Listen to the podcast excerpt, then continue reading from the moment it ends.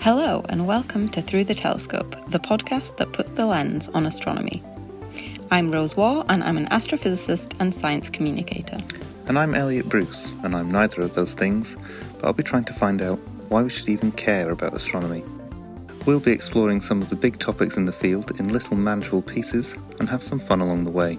So, whether you know your red giants from your red shifts, or you're not quite sure what the difference between astronomy and astrology actually is, join us as we launch ourselves into the cosmos and try not to burn up on re entry.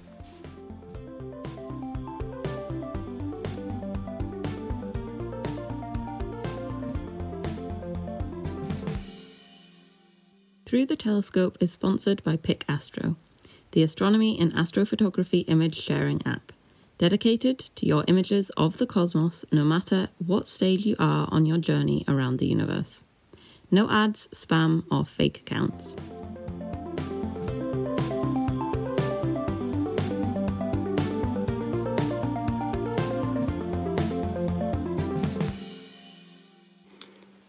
Okay, Ro.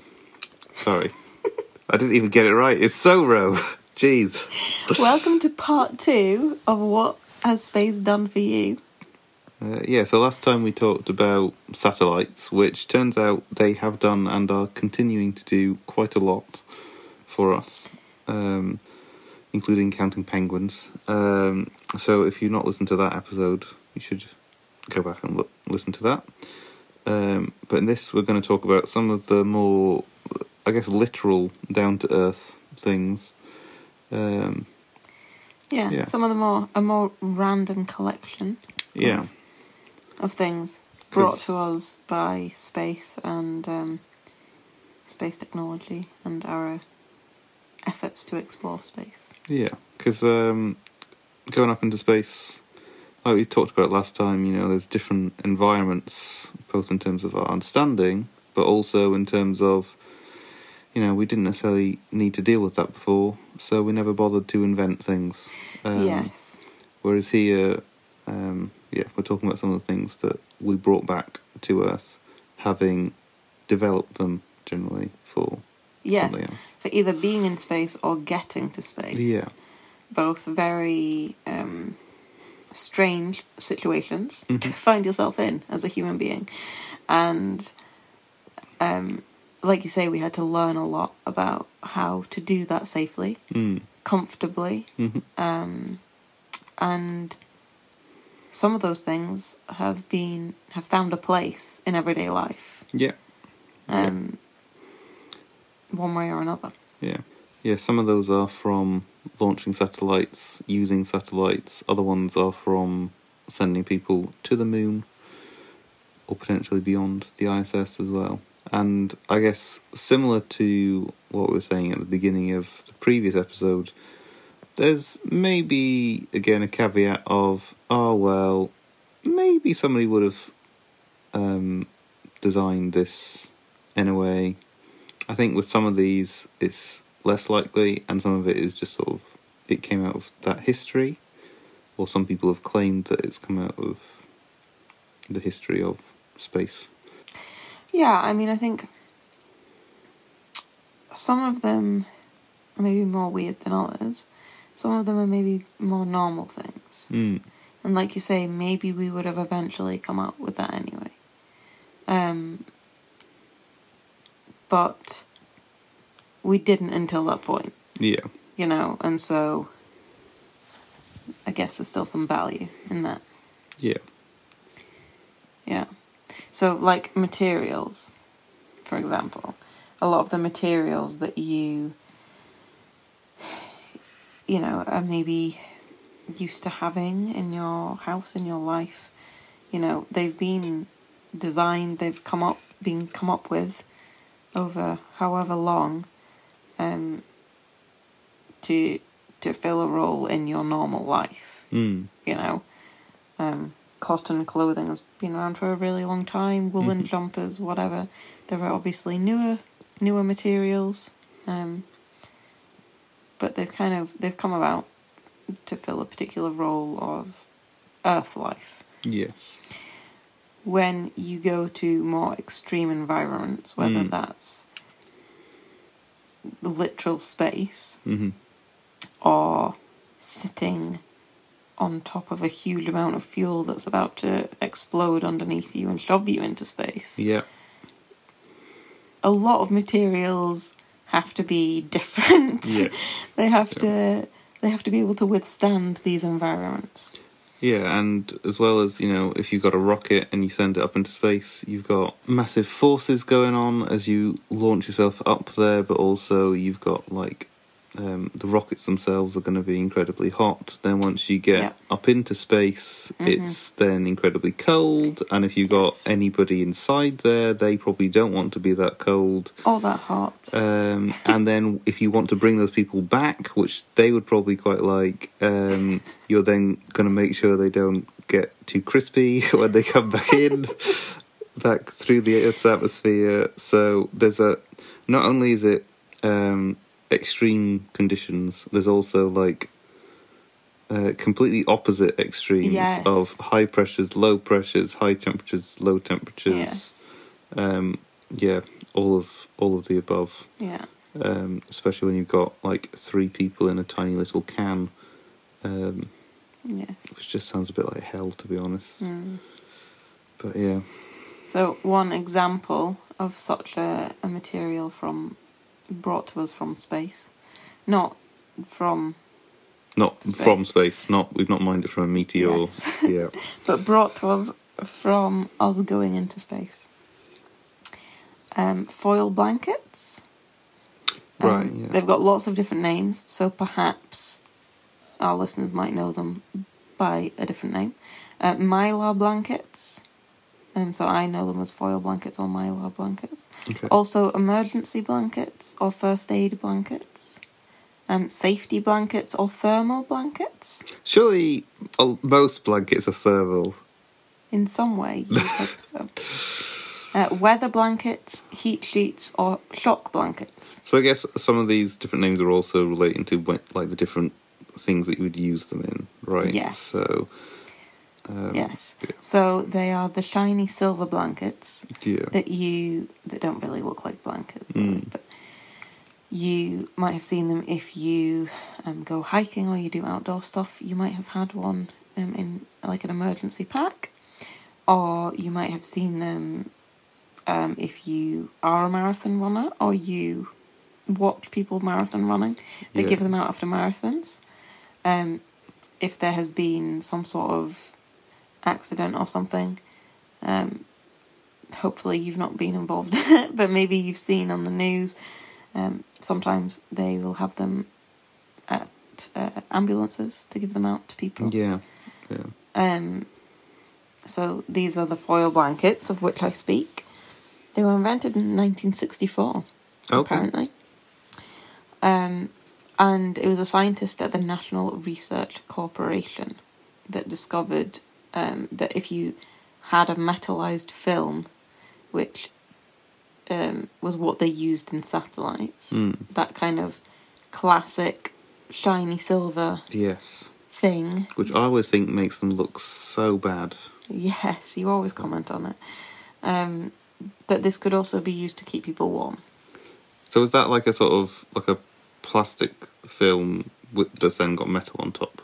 Is that kind of the that was a metalized film as opposed to like a metal film?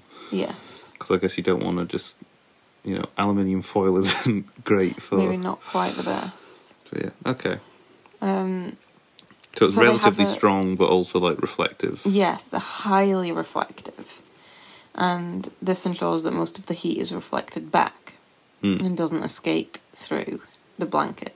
So either it doesn't escape out or it doesn't escape in. Yes. So you if don't see what I mean. you don't fry. If you put it around a person, then it kind of keeps them at body temperature. Yes. So you can do it in a extremely hot environment, like after a fire or something, for instance, or near a fire, or you could do it um, in extreme cold and keep them warm. Yes. In a what I would normally think of as a blanket. Like if it's too hot, I'm not putting a blanket on. But Yes. in this case, I would want to put a blanket on. Yes. So yes, and then they were originally then sold as part of survival packs. Um, but in the seventies they started also being used for marathons. Um, it's very normalised now, I think, for it to be a marathon thing. Why is that? So you've run a marathon. Is that Running a marathon puts your body through. Uh, it's an incredibly strenuous event. I mean, I find it quite strenuous to run any distance. So Um, it it can be quite dangerous, right, even if you're a very fit individual, healthy, fit individual. Um, so that, like when you stop, you don't want to like all of a sudden, you know, you've just spent all that energy. Is it that you don't want to suddenly freeze? Is that the idea, or Yeah, basically you you've used a lot of energy and uh, people can't always regulate their body temperature. right? So you just want to keep Um, it. It's kind of like you know, like them being a shock blanket. So if you if you are in shock, um, that kind of thing can happen, and it can have very very serious um, consequences. And it's kind of, a, I guess, a similar thing, but physical. It, it's like Yeah. a physical Plus, shock. there's It's probably- shocking. A, a whole bunch of other things going on. I'm not a a sports scientist, Yeah. so so they're incredibly thin and lightweight, um, which is obviously fantastic for space. Um, but it's also very useful in general. yeah, everything about space is make it light, so we don't need to spend too much fuel to get up there, and then make it very, very effective at what it does. yes. Yeah. You mentioned them having that thin sheet of plastic in them. Apparently, it's often PET film. Okay.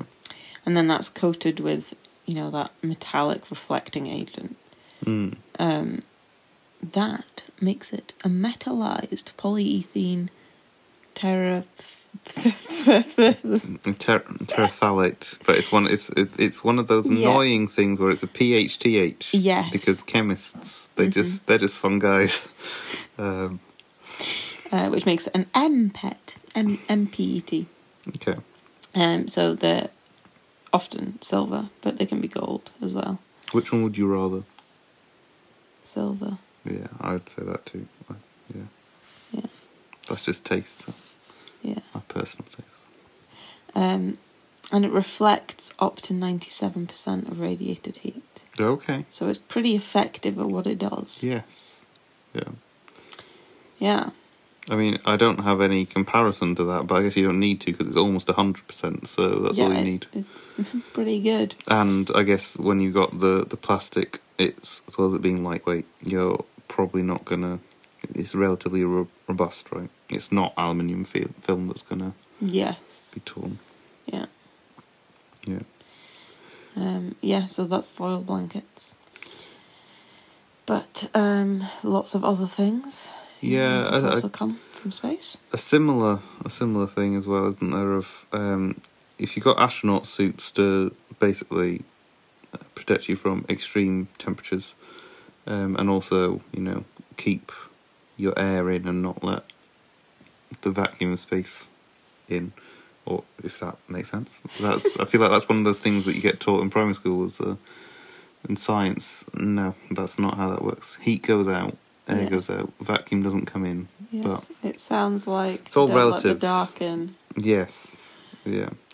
Um, but basically, that's kind of similar to a fire firefighting suit. So um, some firefighting suits are based on or very similar to astronaut suits. Mhm. Um, so you've got like a sort of you know, they're fire retardant, they're heat resistant, and yeah, Yeah.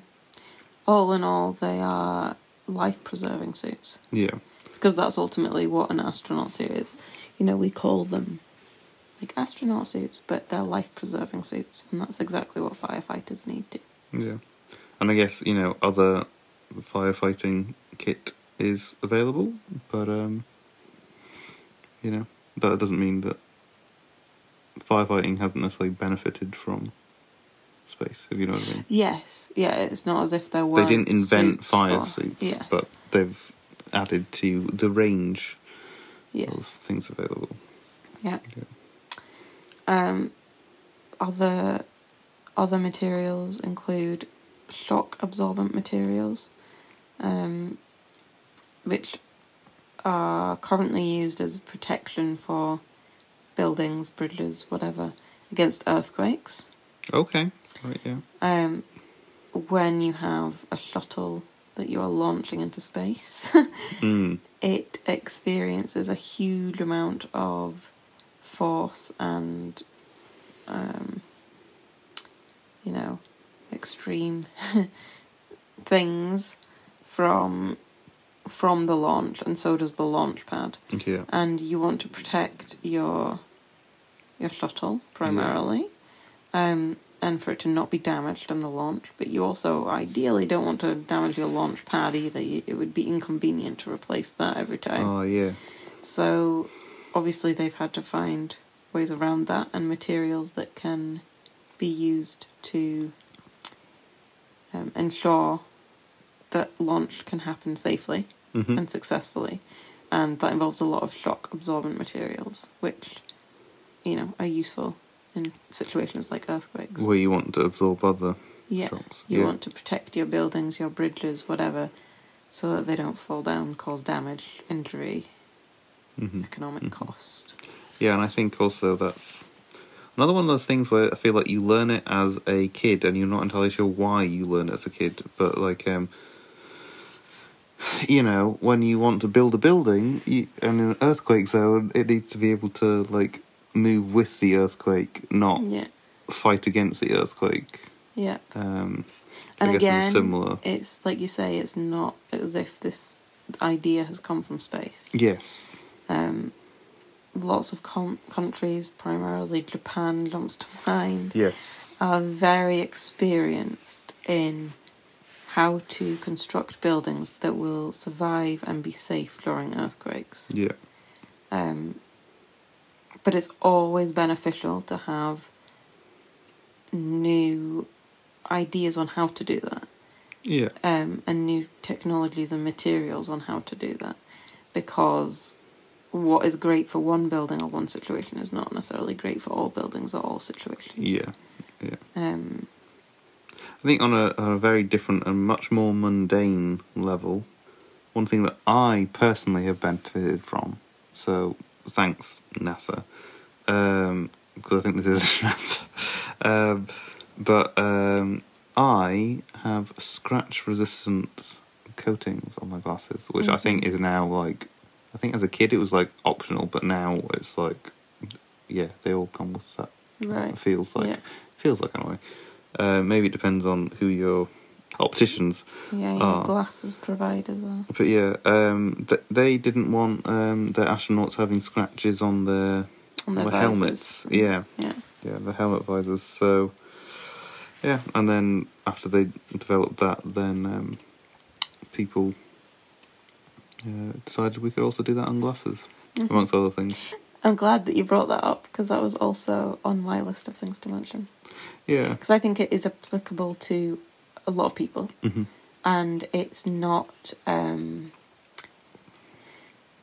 it's not like a, a big thing hmm you know it's not shock absorbent Yeah. earthquake protection or or firefighters suits or something you know Mhm. it's not it's not something big and impressive in that sense Mhm. but it's just one of those things where it is impacting on so many people's lives and just helping like it's not a massive deal Yeah. but like it's so inconvenient hmm getting scratches on your glasses and then you can't see, you know, and then you have to go and get another one, but actually your glasses were fine, Yeah. you know, and so you've ended up just like replacing something that was otherwise fine, Yeah.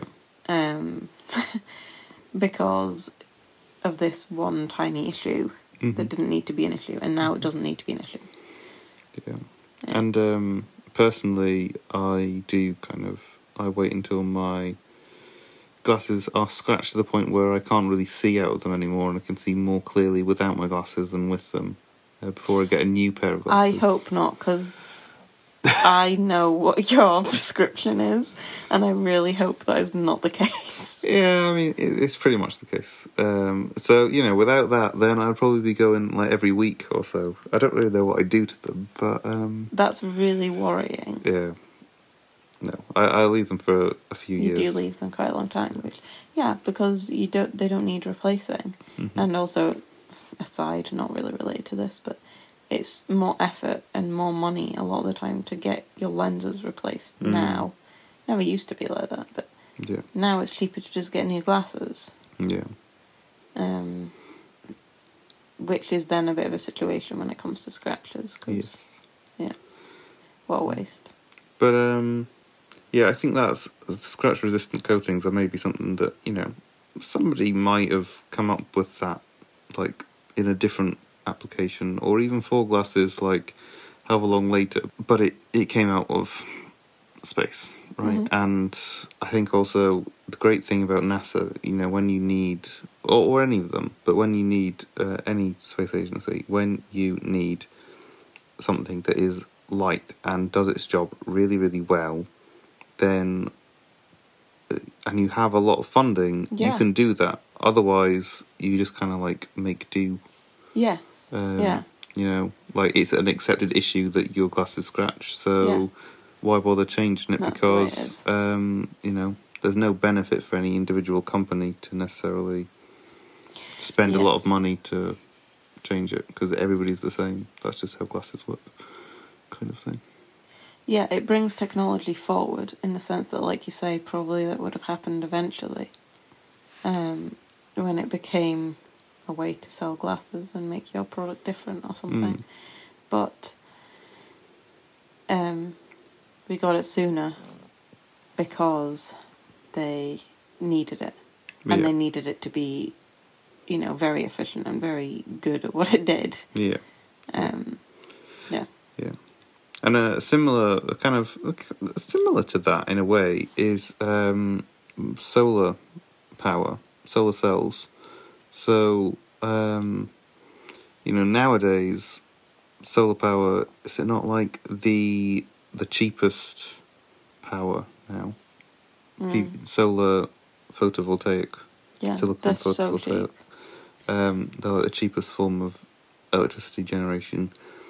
But when they were first created, I think the first practical um, solar cell was in like 1954, and um, you know they were not efficient at all. Right? I mean, nowadays Yeah. we talk about I don't even know what the number is, but it's like above ten percent, which sounds awful, right? But that's basically we get so much energy from the sun at such a different like a range of wavelengths that is kind of meaningless. The sort of efficiency um, Yes. that people put around and like, oh, they're highly inefficient, and it's like, yeah, they are, but in that same way, plants are inefficient, but they seem to work all right.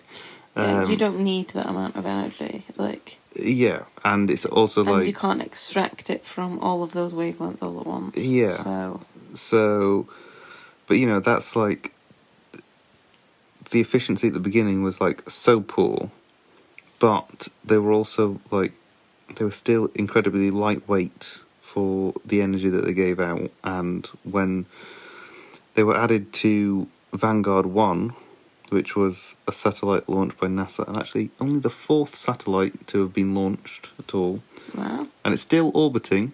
We don't we don't talk to it, but it's the oldest orbiting um, thing, which is kind of weird. It's like I guess it's the oldest satellite of Earth after the Moon, I guess, um, which is kind of a weird thought.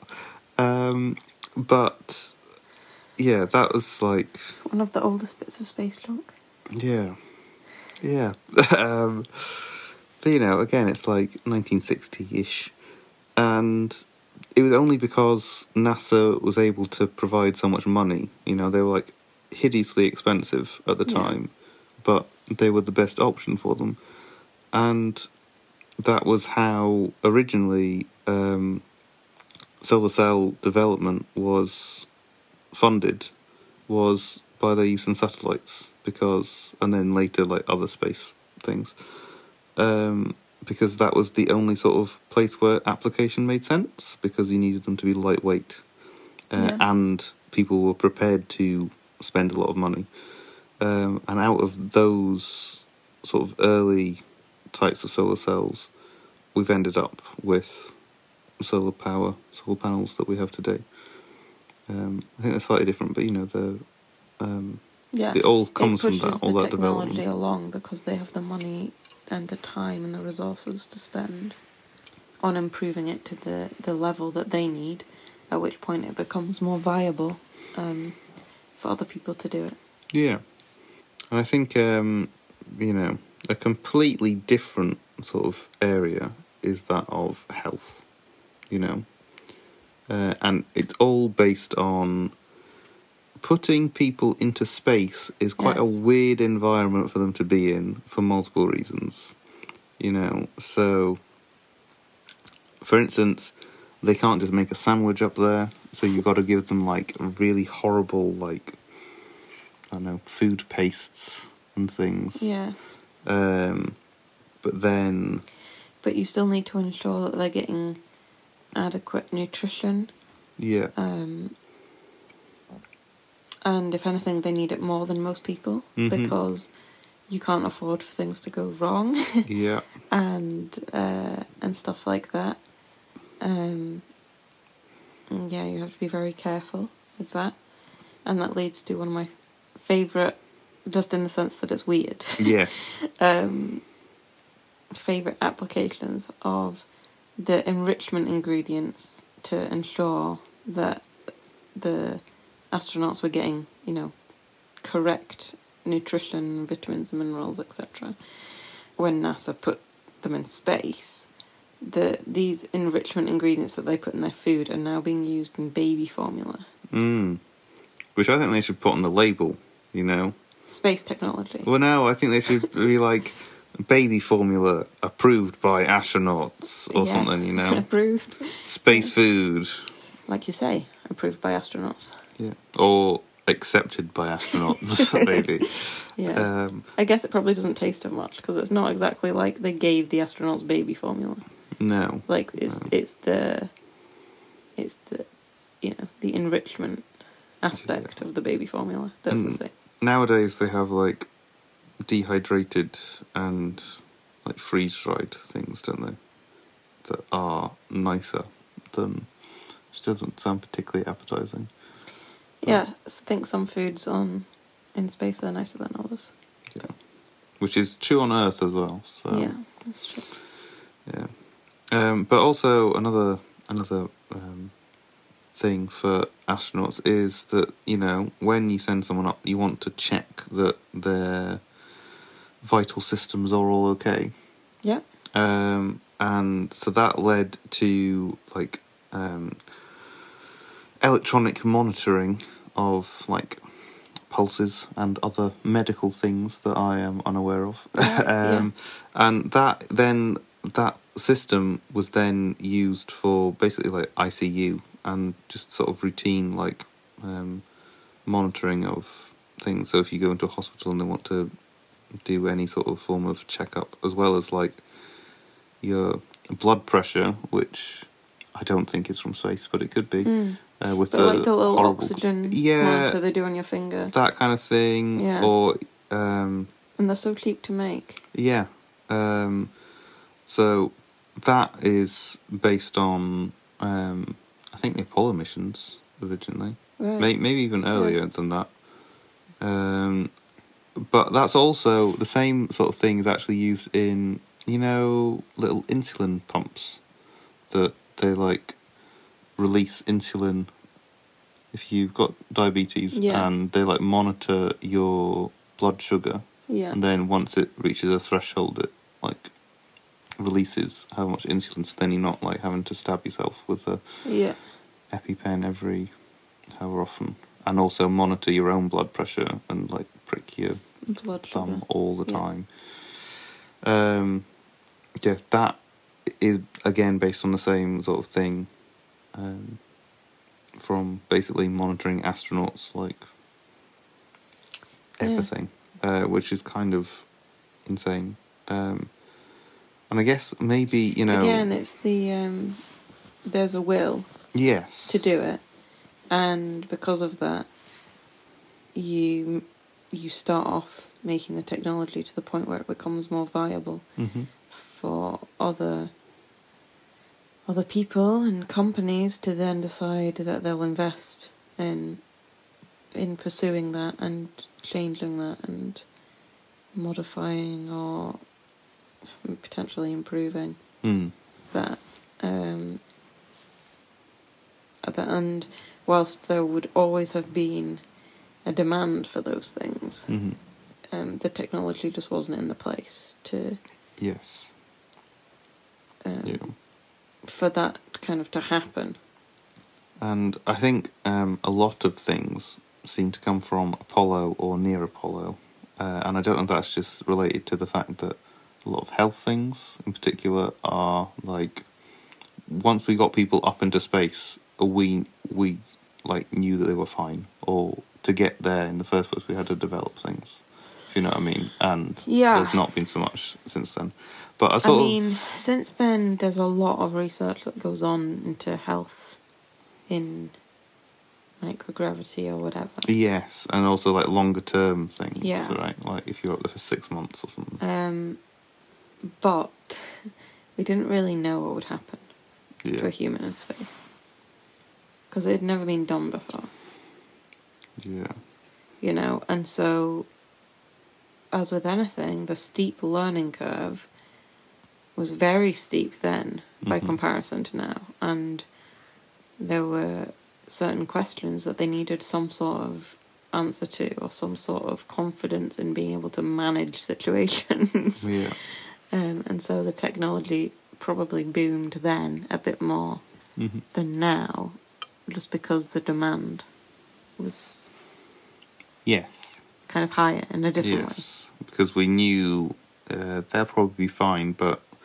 you know, what's the sort of long term effects as opposed to just will this person actually survive? Yeah, uh, because we don't really want to like talk about like we launch somebody into space and um, yeah, yep. that's yeah, yeah, but a slightly sort of uh, lopsided is the wrong word, but lateral maybe uh, sort of uh, application of space technology to health is um, when they were doing the Apollo um, missions and they were taking images of the moon. They wanted to um, basically process all of these images using computers to improve the images, and I think maybe even like sort of start to understand the like topography almost. Right. Um, but basically, those same techniques or the same sort of digital processing of images is what then led to the computer processing of, well, computer to what's it? computer topography. Topography or computer aided topography uh, and MRI scans. Yeah. So, you know, that's just taking pictures of the moon. But again, the the nature of processing those images has then been used in a medical setting, Mhm. which I think again, you know, tech is like a big sector and possibly probably would have been otherwise. But like, I feel like computers, one of the first big uses were space related, right? Yeah. After like code breaking. Yeah. So Yeah. would we have CT scans and MRI scans if we didn't have space science? Maybe. Yeah, we'd probably have something similar, but um, how long would we have had to wait for it again? And um, I don't know. Maybe Yeah. it would have been the same. Maybe it would have been different. Yeah. Um, I like to think we would have eventually come up with something similar because they're obviously very useful, hmm and I like to think eventually there would have been like, hey, there is a demand for this thing. Yes. um, Yeah. but yeah, how long would we have to wait? We don't know. Mm. Yeah. Yeah, a lot of tech comes from space, like you say. So, another example of a couple of examples actually of things that um, probably most of our listeners, if you know, uh, maybe not all of them, but probably most of them use pretty regularly or have used. They could be using them right now, Ro, listening to this. Yeah, they could be using both of them right now. Um, wireless headphones. So uh, they were developed because they didn't want astronauts to get all tangled and trapped in wires while communicating um, with each other and and uh, people on the ground. Yeah, the like wires on headphones are bad enough when you're when you've got gravity. When you've got gravity, when yeah. you're floating around and Yeah. twirling around. How awful would that be? Um, and now they're just a huge part of normal life. Yeah. You know, Yeah. I own one pair of earphones that have a wire Mm. because they came with my phone. Yes. I have a couple of. I have one set of earphones. Um, they're wireless. hmm I've got a couple of sets of headphones. Both of them um, have the option of being wireless. Yes. I like with my headphones to have the potential for a wire. Um, in case I'm at my desktop, sometimes I like the wire, just because I don't have to worry about having my uh, having them charged up, Yeah. and I'm not moving because I'm sat at my desktop. But when you're in Um, zero G, you don't want the wire there, wouldn't so you that. you unplug it when you're not on your laptop. Um, but I, I certainly don't want to use my phone with a wire attached. Yeah. Um, you know, going for a run, walking down the street, literally anything. I don't, Which I also don't want that. Wireless headphones are so useful and such a part of my normal life. You know, maybe not every day at the moment, but at times everyday life. But know. it's also so weird because I feel like it wasn't that many years ago that you first got wireless headphones. Yeah, I mean it. It was a while that- ago because we are now old and we've been together a long time. Yeah. But yes, yeah. And I guess they didn't invent Bluetooth because is that Ericsson, um, yeah. mobile company, but the technology that Ericsson still going? well, I don't know. They're now Sony Ericsson. Aren't they? Oh yes. Oh, that was a long time ago, Um, wasn't it? But yeah, um, I think Bluetooth is named after a Viking person. But anyway, but yeah, the technology that sort of underlies Bluetooth, because Bluetooth is like a particular form, right? Yes. It's like wireless communication. Yeah. That's it. were. That's The other bit of tech that uh, I was going to mention was camera phones. So, you know, we, we potentially would have still had camera phones, but I don't really know what they would have been like. Mm. Um, so some technology started out at, at JPL, the Jet Propulsion Lab. That's part of NASA, is it? Yeah. Or- Um, and they were they were working to reduce camera size for their space missions. Um, because yep, everything's smaller if you can. Mhm. Um, and ultimately, this you know, this technology ended up being used in, in our camera phones because it allows you know it allows for the camera phones to be quite thin Mhm. rather than Mhm. having to be like really bulky. Maybe you wouldn't want a phone if it was going to end up being the size it was otherwise. Yes. Um, and it certainly wouldn't have been such high quality image either. Um, a guy called Mr. Fossum. That sounds a bit like a um, a Dickens character. Yeah, he does a bit Fossum. actually. He was working at JPL, invented this thing called active pixel sensor. And they have like these amplifiers within each pixel that um, boosts the output that you get from every single photon that arrives in your camera. Mm. and that improves the quality of the image by quite a long way. Um, it also ultimately led to better battery life. It didn't drain your drain the phone battery Mm. As much. Um, your image quality is better, but it also led to the ability to tilt, zoom, detect motion, target tracking, Okay. and image compression. Right. as well, which are all obviously pretty useful or or liked yes. in some cases things. So camera phones just wouldn't be the same. So do you think astronauts took the first selfie? No. the first selfie was taken by an old-fashioned camera, Oh, wasn't it? probably. I'm pretty sure I've read about the first selfie before. It's probably like the first. Is it like Daguerre or someone with Mm. his daguerreotype or whoever? Oh.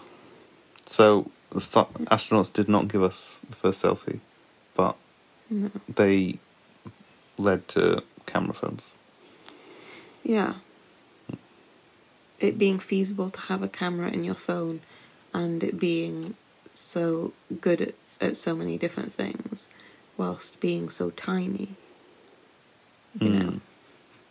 Mm. Yeah. Um, yeah.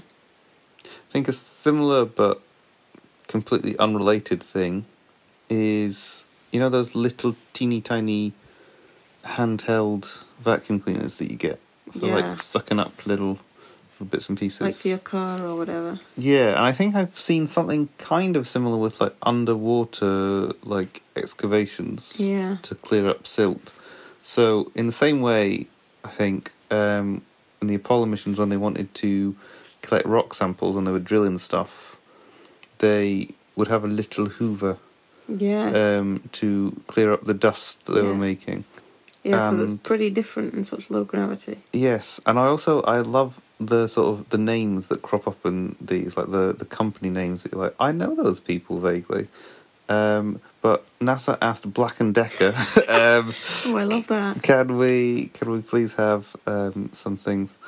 Could you please make us a vacuum cleaner? And can we also get a drill on the side? yeah, and I I've never heard of these before. Maybe it's that I don't buy Hoovers, um, or maybe it's that they're not necessarily for sale in the UK. I don't know, no idea. But um, Black and Decker Dustbusters are what what came out. So they were like the first wow. brand of things. Okay, I think I want to get one now, just for like, just for the historical.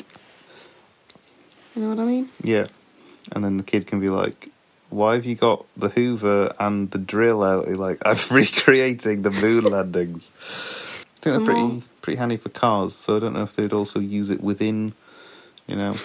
Like I don't know if that's like they took a packet of crisps up with them and they're like, oh, they're Quick, getting the instruments. Yeah. Yeah. that probably sounded awful on the recording. I hope no one's wearing their wireless headphones. Uh, other random things. Uh, Nike Air Trainers. So you say Nike, not Nike. I do, sorry. Oh, I don't know. I don't know what you really meant to say. I think, well, it is Nike, but So- I'm from the UK and I'm from specific parts of the UK. Well, I am also from the UK, so I don't know really what air trainers are. Yes, that's fair. It's not something I would expect you to know. I'm also not sporty, and I assume it's a Um, sporty thing. and I have never worn them myself. But again, that could be a cultural thing within the UK of who would wear them. It Yeah. might not translate across countries. Mm. Um, there are certain trainers that you get from Nike or Nike. Um, they're not like one set of trainers. You know, they have like a range, Right. Okay. and they have really padded soles. Okay. Um, the reason that they're so squishy and kind of like bouncy and kind of comfortable is that they have lots of air in them. Okay. That's why they're called air and that's why they're called Nike Air, yeah. Right. And this collection of, of putting this collection of trainers that involves putting air in the bottoms in, Mm. of these trainers um, to provide this cushioning came from a guy called Frank Roddy, Okay. who Frank Roddy or Frank Rudy? I don't know actually. I also Probably don't know. Rudy, isn't it? Sounds more. He sounds like, more American. Yeah, that's basically what I was. Frank Ruddy sounds like he's. I don't know. It's very English. Yeah. He's it's a different the kind of person in inventor. Scotland. Yeah. Well, I'm very sorry to all our American listeners there. Um, for potentially and probably mispronouncing Frank's last name. You might got it right. He he was working at NASA at the time, Okay. and um, Dreaming about shoes. Yeah, he was he was just working at stuff in NASA for for the space missions. Okay. Uh, and and uh, he thought, hang on a minute, this could be in trainers. So he he worked with Nike or Nike Okay. on this. Uh, I don't know. I don't know how NASA felt about that. So- I assu- I assume they were fine with He it. He was working at NASA and he put air in things, and then he was like, "I'm gonna go and work for a shoe company and put air in their shoes." Is that basically the long and the short of it? Yes. Okay. Uh, although I don't know. I think it was more he worked with them rather than for them. Right. Okay. Okay. I think it was more freelance, and they probably paid him. But Okay. yeah. Um. Yeah, other random things. We maybe could have talked about this earlier, but um, I saved them for now. Um, reducing the emissions from heating systems. So, Oh, okay. you know, we get emissions from a whole bunch of different things that we do in life. Mhm. Um, but they they use this thing called miniaturized ceramic gas sensor technology. Right. I had to write that down because I didn't think I was going to remember it. Small ceramic gas sensing. Yes. Right. Okay. Um, sensors that were used and are used to measure oxygen levels around satellites when they re-enter the atmosphere is now being used um, in heating, you know, like combustion, right. because it's all about, you know, gas. So it's being used to remove some of the harmful gases that, you know, exhaust gases from these Right, okay.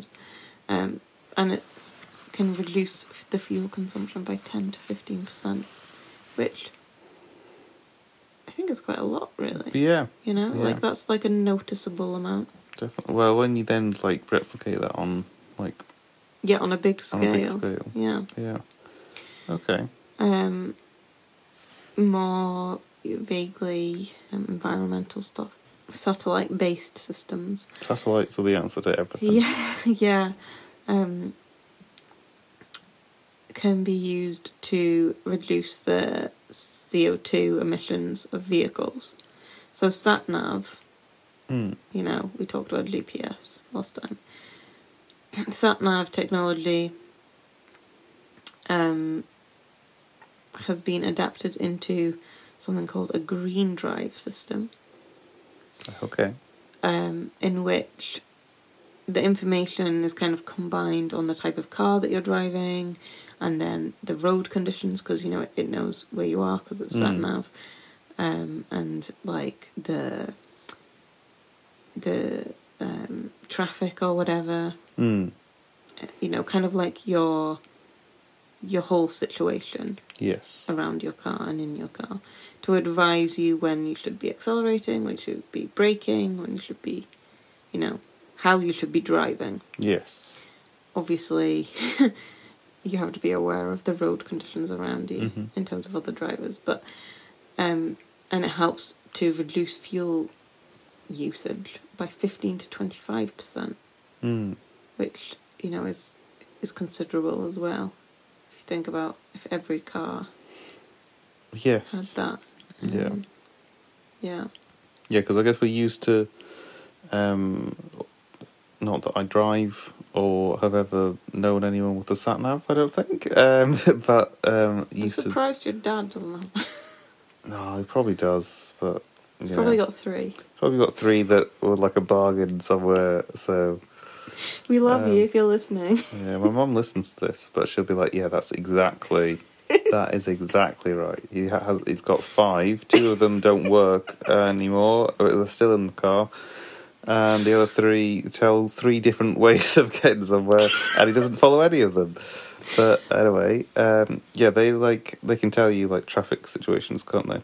So then uh, we know that when you're stuck in traffic, it's not great for you know. Generally, you have like Yeah. the motor running and not actually doing anything.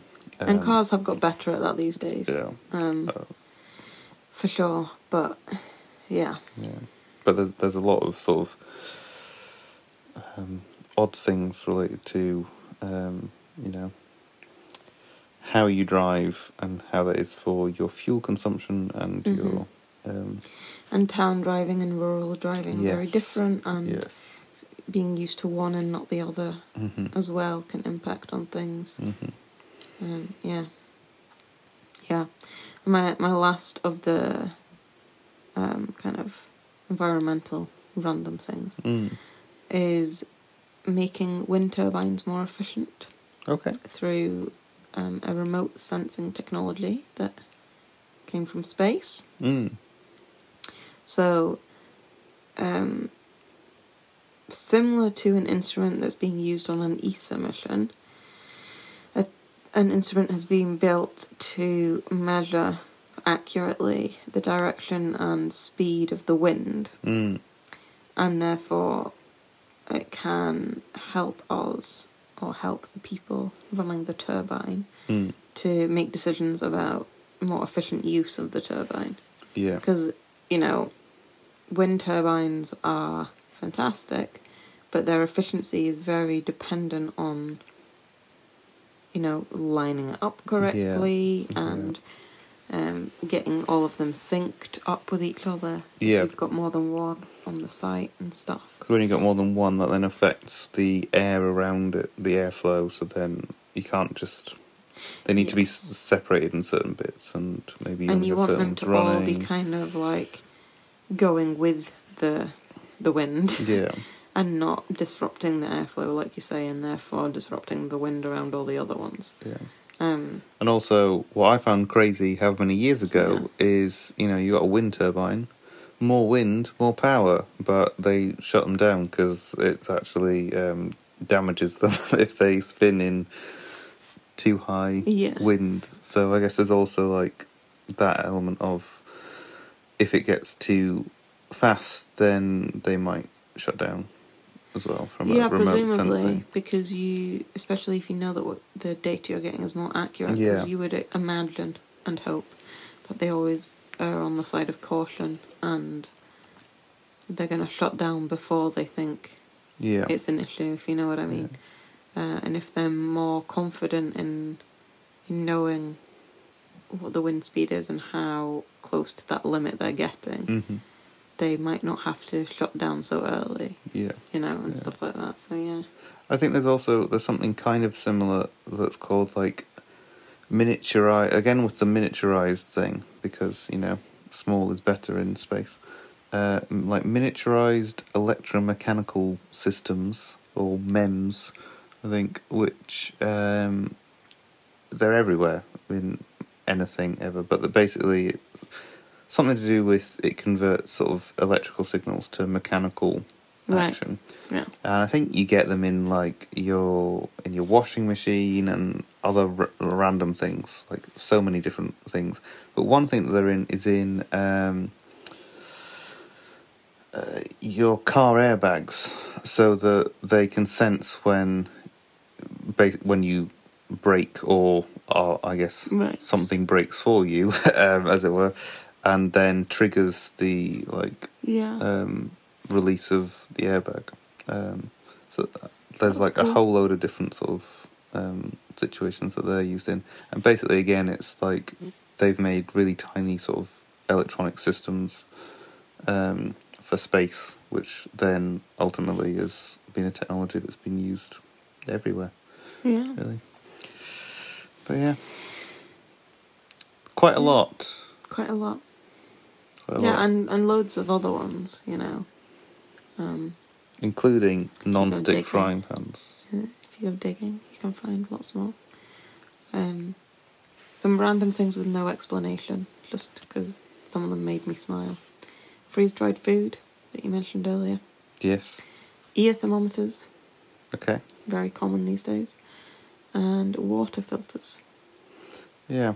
for, you know, for making your water drinkable and um, clean. Which I guess is important when you're on the space station, and I'm guessing that maybe all of your water comes from wee. Does it? yes, it does. Yeah. okay. Right. Yeah. Which Bear Grylls or maybe other uh, survival people do anyway without a filter. So I'd choose the filtered option myself. Yeah. So this has been a fun, you know, chat about things that space has done for you, yeah. for us. Um, we've managed to cover two episodes with it because we had a lot that we wanted to talk about. Yeah. I hope that it's helped to convince you, Al, that space has done stuff for us. Because I, I know that you you know that deep down, but you always joke to me about what's the point, you know. Yeah, In I fact, I think, think- you joked about it at the on the very first episode. Yeah, I think for me, It's- it's more. It's not necessarily that I don't think that space has done anything, right? I guess I just feel like there's a lot of effort that goes into space, Mm-hmm. right? And at the same time, we could put a lot of effort into other things, you know, in terms of time, money, uh, and if it's just to get nice pictures of galaxies and a non-stick frying pan, then maybe we should prioritize other things.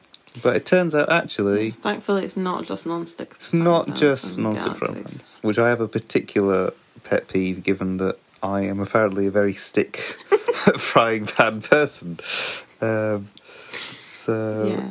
yeah, Well, but yeah, yeah. I mean, potentially in the future, we might talk about how actually, whilst a lot of effort and money goes into space, it's the the funding that science gets is very small by comparison to many other things. yeah, But that is not a conversation for just now. no, um, yeah. I guess I can say space has definitely impacted the world, society. Um, in a lot of cases, for a lot of good. So, yeah. Thanks. I mean, we have NASA. also picked ones where it's done, it's benefited. Yeah. Yeah. Because yeah. that was the brief that you sent me. Yeah, I think um, it's also nice to have a couple of sort of positive episodes as well. Not that not that other episodes are that. not positive, but just like you know, a lot of the time you hear things and it's like, oh, um, the world is awful. Um, hell in a handcart. Mm. Um, Feels a bit like it right now. yeah, and it's just nice to be like, oh well, some like just random nice things exist, yeah. you know, um, including the Black and Decker bus bus dusters, dust busters, available from all good retailers. Um, we don't know what they are though. don't know what they are.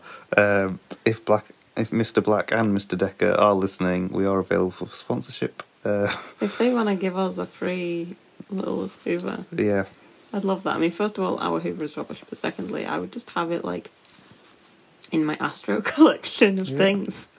That's that's some good history. yeah, Yeah. Yeah. Okay, well, thank you for listening to yet another uh, episode, and uh, we'll see you next week. So that just about wraps things up for this episode. Please, can we encourage you to subscribe to Through the Telescope wherever you find your podcasts, and if you like, you can leave us a nice positive review as well. It really helps the show and it makes it easier for more people to find us. Feel free to send us any comments, questions, or suggestions of things or people you'd like to hear about or from in future episodes. Or perhaps to put yourself forward to chat about your own astro research or experiences. As always, you can find us on Instagram at Through the Telescope Podcast, or you can find me at astrophysicist underscore rose.